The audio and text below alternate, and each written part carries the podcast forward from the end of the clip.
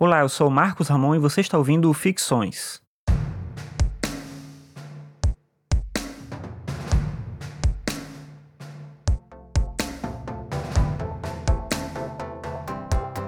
A mitologia grega é cheia de histórias de heróis, e em geral essas histórias têm a ver com situações em que esses heróis são semideuses, são filhos de deuses, de deusas com seres humanos. Mas tem um herói especificamente que ele não tem uma ascendência divina direta. Eu acho que ele tem uma das histórias mais interessantes. Esse herói é o Teseu. A história do Teseu começa quando o rei de Atenas, que se chamava Egeu, se percebe sem conseguir ter filhos. Um dia ele estava viajando para uma outra cidade chamada Trezena, onde ele ia encontrar o rei dessa cidade, que era amigo dele, e quando ele para num templo, ele recebe ali a informação de que, pelo oráculo, né, ele recebe a informação de que ele vai ter um filho de uma maneira que ele não espera. Ele acha aquilo estranho, ele já foi casado, não conseguiu ter filhos. Inclusive, o irmão dele, que se chama Palas, tem vários filhos e eles já fazem é, planos com essa possibilidade de um deles ser o próximo rei. Assim que o Egeu morrer, quem vai assumir é, o reinado de Atenas, né? Quem vai tomar conta de Atenas, eles já estão meio que certos de que isso vai ser assim. Inclusive, já ameaçaram ele várias vezes de que se ele aparecesse com o filho, como esposa, eles matariam esse filho e essa esposa. Então, apesar dele querer ter um filho, ele sabe dessa ameaça, ele tem receio do que poderia acontecer. Mas enfim, ele está indo para casa desse amigo dele, que é o rei de Trezena, e quando ele chega lá, ele conhece a filha do rei, o nome dela é Etra, ele se apaixona por ela, e nessa relação entre eles dois, de fato, ela engravida. Enquanto ele está lá, ele fica sabendo que ela está grávida, e ela vai dar à luz a um filho que vai se chamar Teseu, vai ser o filho dele. Ele vai voltar para Atenas, mas ele não vai levar essa mulher por quem ele se apaixonou e que está grávida de um filho dele. Claro que isso soa muito estranho, mas o motivo é aquele que eu falei antes. Ele tem receio do que poderia acontecer com ela e com essa criança. Então ele deixa embaixo de uma pedra uma espada e um par de sandálias e diz: Olha, quando esse menino crescer e tiver condições de levantar essa pedra e tirar essa espada de lá e essas sandálias, você diz a ele que ele é meu filho, que ele deve me procurar em Atenas. E é isso que vai acontecer quando um Teseu é adolescente, ele tem uns 17 para 18 anos ele fica sabendo que é filho do rei de Atenas, ele tenta levantar essa pedra, consegue tirar a pedra de lá, pega a espada, pega as sandálias e vai para Atenas. A ideia da sandália parece meio estranha, a espada faz mais sentido. A sandália parece meio estranho, mas parece dar a entender de que seria, de que ele deveria fazer esse caminho até Atenas a pé. E por que isso é importante? Porque era muito perigoso fazer esse caminho. O Teseu era contemporâneo, de acordo com a mitologia, de Hércules. Então ele vive num mundo que é cheio de monstros, cheio de perigos, e ele vai enfrentar esses perigos. É como se o Egeu quisesse colocar o filho à prova já desde aí. E aí de fato acontece, ele passa por vários desafios, claro que não tão grandiosos quanto os trabalhos de Hércules, afinal o Teseu não é um semideus mas ainda assim ele enfrenta uma série de perigos. O mais conhecido é a história do Procusto, que era um ser terrível que tinha uma diversão que era matar as pessoas de uma maneira terrível. Ele tinha tipo uma hospedaria e quando passavam os viajantes, ele chamava esses viajantes, na verdade quase que obrigava esses viajantes a pararem ali e dormir nesse lugar. Só que ele tinha duas camas, uma cama pequena e uma cama grande. Quando a pessoa era muito pequena, ele esticava essa pessoa para fazer ela caber na cama grande, quebrava os ossos dela até ela ficar do tamanho da cama grande. Já quando a pessoa era grande, ele fazia essa pessoa caber na cama pequena, quebrando com o martelo que ele tinha os ossos dessa pessoa até ela ficar do tamanho da cama pequena. Essa era a diversão terrível ali do Procusto. Quando o Teseu vai passar por ali, ele já sabe da fama do Procusto, ele se aproveita do fato de que ele não é muito inteligente, consegue enganar ele, ele mesmo pega o martelo e ele faz o Procusto caber na cama pequena. Você já entende aí o que, que ele fez. E assim ele vai passando por todos os desafios até que ele chega em Atenas. E quando ele chega em Atenas, ele acaba é, se vendo numa situação em que ele não quer inicialmente falar logo que ele é o filho do rei de Atenas. Ele entra, na verdade, numa competição. A competição era domar um touro um touro terrível, um touro que ninguém conseguia domar. Inclusive, depois um dos desafios do Hércules tem a ver com esse, com esse touro. E ele consegue. Quando ele consegue, isso chama a atenção de todo mundo, inclusive do rei, mas o rei não sabe que ele é o seu filho. Acontece que o Egeu era nesse momento casado com Medeia. Medeia é a mesma Medeia de uma outra história, que é a história do Jazão. Talvez eu conte ela aqui um outro dia, mas enfim, ela é uma pessoa terrível, capaz de fazer qualquer coisa pelo seu interesse. E ela acaba vendo e entendendo que o Teseu é filho do rei de Atenas. Então ela decide se livrar dele, ela não quer dividir a atenção do marido com esse filho que ela não sabe de onde está vindo. Então ela sugere ao Egeu de que o Teseu estava indo lá na verdade para roubar o trono e ele se mostrou tão poderoso assim vencendo aquele desafio do touro justamente por isso. E aí ela dá a ideia para o marido de dar um vinho envenenado para ele tomar e assim matar esse competidor que veio sabe-se lá de onde. O Egeu vai fazer isso, mas no momento que o Teseu vai tomar o vinho, ele olha a espada que ele tá levando e ele reconhece como a espada dele, ele derruba esse vinho e reconhece o Teseu como filho, manda Medeia embora, expulsa ela de lá e acolhe o Teseu como seu filho.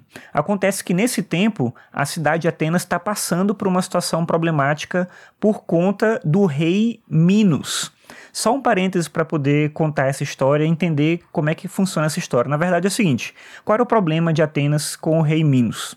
O rei Minos exigia todo ano que Atenas mandasse um grupo de rapazes, sete rapazes, sete moças, que iam ser lançados dentro do labirinto onde estava preso o Minotauro e iam servir de alimento para esse ser que era o Minotauro. Mas qual a história do Minotauro? Aí, para contar a história do Minotauro, eu vou voltar um pouquinho antes, depois eu volto para esse ponto aqui da história em que eu estava. A história do Minotauro começa quando Zeus se apaixona por uma mulher chamada Europa.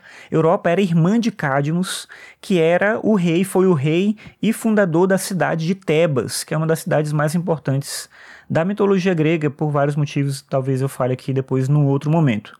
Mas Zeus se apaixonou por essa mulher e para enfeitiçar ela, ele se transformou num touro branco. Ela estava na praia, ele aparece ali como um, um touro, né, transformado num touro.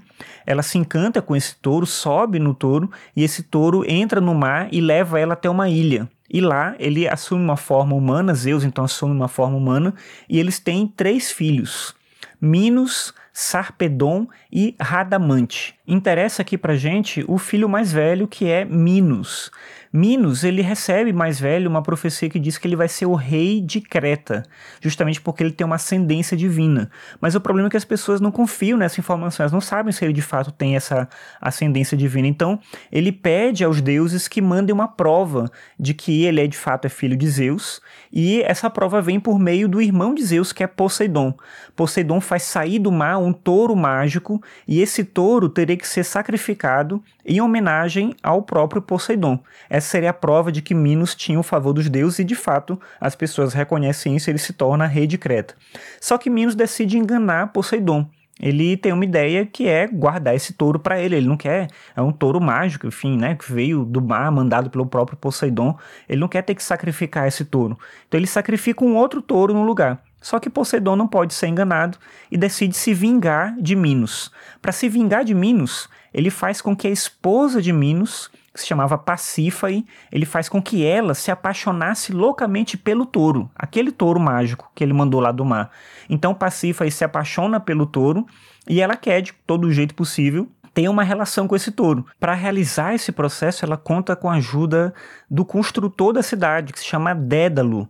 Ela pede ao Dédalo que faça uma roupa para ela, alguma coisa que ela possa usar, para facilitar a relação dela com o touro. É exatamente isso que você está entendendo. Então, dessa relação entre a Pacífae e o touro, desse touro mágico é que nasce um filho, e esse filho se chama Astérios, mas ele vai ser mais conhecido como Minotauro. O nome dele mesmo é Astérios mas ele fica conhecido como Minotauro ou Touro de Minos, mas obviamente ele não é filho de Minos, mas ele nasce como uma forma de punição pelo fato do Minos ter traído a confiança de Poseidon. Minos e Pacífae têm mais três filhos: Ariadne, Fedra e Androgeu. Interessa aqui pra gente esses em relação à história que a gente vai contar. Acho que eles têm outros filhos, mas enfim, esses aqui são os principais aí para a nossa história. Então o que vai acontecer é o seguinte: o Minos pede ao Dédalo que construa um labirinto impossível de fugir, coloca esse touro dentro do labirinto e o touro fica lá preso dentro do labirinto. Acontece que o Androgeu vai participar depois de algum tempo de uma competição de Olimpíadas lá em Atenas. E nessa competição ele acaba morrendo. de maneira acidental. Mas o Minos fica com raiva, ele não quer saber se foi acidental ou não. Ele coloca então essa punição para a cidade de Atenas. Todo ano vão ter que mandar sete jovens, sete rapazes e sete moças que vão ser jogados no labirinto e vão ser o alimento do Minotauro ali durante aquele tempo. E essa é a situação em que a gente estava lá no começo, quando Teseu se mostra filho do Egeu e decide ajudar Atenas a se livrar desse monstro. Então ele decide ir. Eles faziam tipo um sorteio para ver quem ia ter que ser sacrificado, né? Ir até o labirinto Minotauro. O Teseu então pede para ir no lugar de alguém que foi sorteado. Obviamente, essa pessoa cede seu lugar facilmente. E o Teseu então vai para lá, a contragosto do Egeu, que acabou de reencontrar o filho. Ele não quer de encontrar o filho, na verdade, né? Então ele não quer que o filho vá, mas Teseu vai para poder libertar a cidade. Quando ele chega lá, ele imagina que, pelo que ele já passou, talvez ele fosse capaz de derrotar o Minotauro. O grande problema que ele escuta falar é fugir do labirinto. Talvez ele conseguisse matar o Minotauro, mas tem relatos de que muitas pessoas não encontram o Minotauro dentro do labirinto, mas morrem de fome lá dentro, não conseguem escapar nunca. Acontece que quando esses rapazes e moças chegam lá em Creta, eles são apresentados para a família real. E Ariadne, filha de Minos, se apaixona por Teseu. E ela diz para ele o seguinte: Olha, se você me levar com você, quando você conseguir derrotar o Minotauro, eu te ensino como sair do labirinto. E o Teseu cede a essa possibilidade. Então, a Ariadne ensina ele, é um jeito bem simples, na verdade. Ela pega um novelo de lã, ele entra puxando essa lã, encontra o Minotauro, mata ele. Obviamente não é tão simples assim, mas enfim, ele mata o Minotauro e volta seguindo o fio de lã, daí a expressão fio de Ariadne. Como ele prometeu, ele foge com a Ariadne e leva ela embora no barco quando eles estão saindo lá de Creta. Só que ninguém sabe exatamente porquê os deuses aparecem em sonho para o Teseu, dizendo que ele tem que deixar ela, abandonar ela numa ilha, sozinha. E de fato, ele faz isso. Ele deixa ela sozinha nessa ilha, ela acaba que ela vai lá nessa ilha conhecer o Dionísio, vai se tornar a esposa do deus Dionísio, mas ele fica transtornado com a situação de ter abandonado essa mulher sozinha lá, amando dos deuses, sem saber porquê. E ele acaba fazendo uma coisa que ele não imaginava que ia acontecer. Quando ele foi para essa luta contra o Minotauro, ele prometeu ao pai que ia deixar uma vela branca. Sempre pessoas morriam, então as velas do barco voltavam velas pretas, em sinal de luto.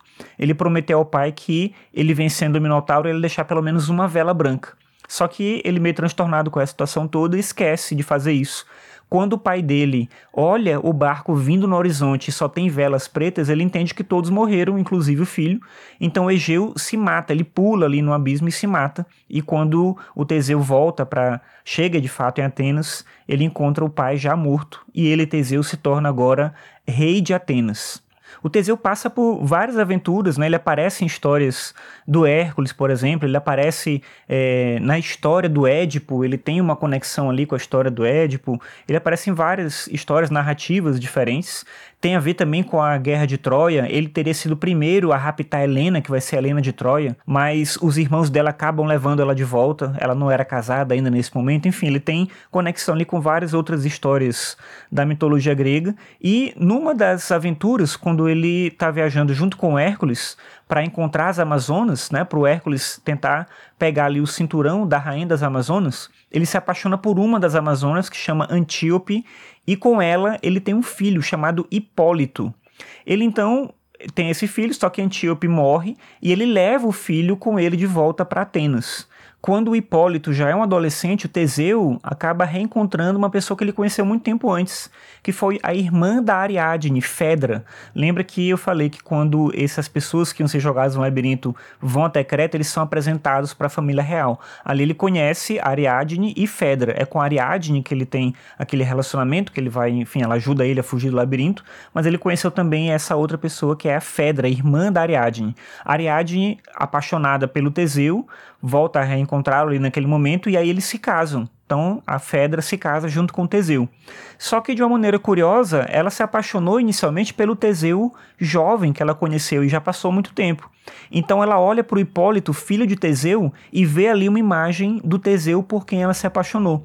Ela então começa a tentar alguma coisa com o filho do Teseu, com Hipólito. Mas Hipólito é fiel ao seu pai, não vai trair o pai com a própria esposa dele e fica sempre dando negativos. A Fedra não quer nada com ela, ela começa a ficar com raiva dessas negativos, e um dia ela simula uma situação, no momento em que o Teseu está por perto, ela finge que foi atacada pelo Hipólito, rasga a roupa, se machuca todo, o Teseu fica com raiva do filho, achando que ele de fato fez isso, e expulsa ele de casa. Nisso que ele é expulso de casa, ele acaba pedindo para que os deuses punissem o filho dele. O Hipólito está fugindo de casa, e nisso que ele está fugindo, Poseidon manda um touro sair do mar e cai na estrada em cima do Hipólito e mata ele.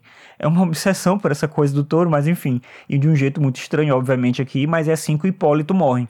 Depois que o Hipólito morre, Fedra fica devastada porque ela causou toda a situação, ela conta a verdade para o Teseu e aí ela se mata. O Teseu então vai embora de Atenas por um tempo. Ele decide encontrar um primo dele distante e vai viver ali com ele. Esse primo tinha muita inveja do Teseu e numa das versões da história o que se conta é que esse primo acaba empurrando o Teseu de um abismo e o Teseu morre assim, o que é um fim talvez bem estranho para um herói que passou por tantas aventuras, morrer dessa forma tão banal, não heróica, digamos assim, mas é também um fato interessante dessa história, o Teseu que não é um semideus teve uma vida conturbada e acaba morrendo por conta da inveja desse parente, não por conta de uma luta com um monstro terrível, com uma coisa sobre-humana, não é nada desse tipo. Como eu falei, é uma história interessante, é uma história grande aqui que eu contei, mas porque ela tem várias bifurcações, mas assim, a mitologia ela tem sempre essas conexões com várias outras histórias. A minha ideia é tentar trazer algumas outras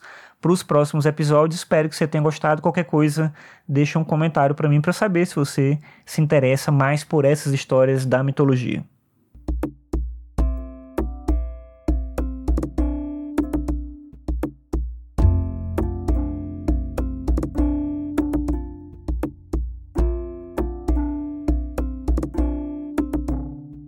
Obrigado por ouvir mais esse episódio. Lembrando que você pode acessar o Ficções no meu site, marcosramon.net ficções. Me ajuda muito se você compartilhar os episódios com outras pessoas, assim mais gente fica sabendo da existência do podcast. Bem, então é isso. Obrigado pela sua audiência e até a próxima.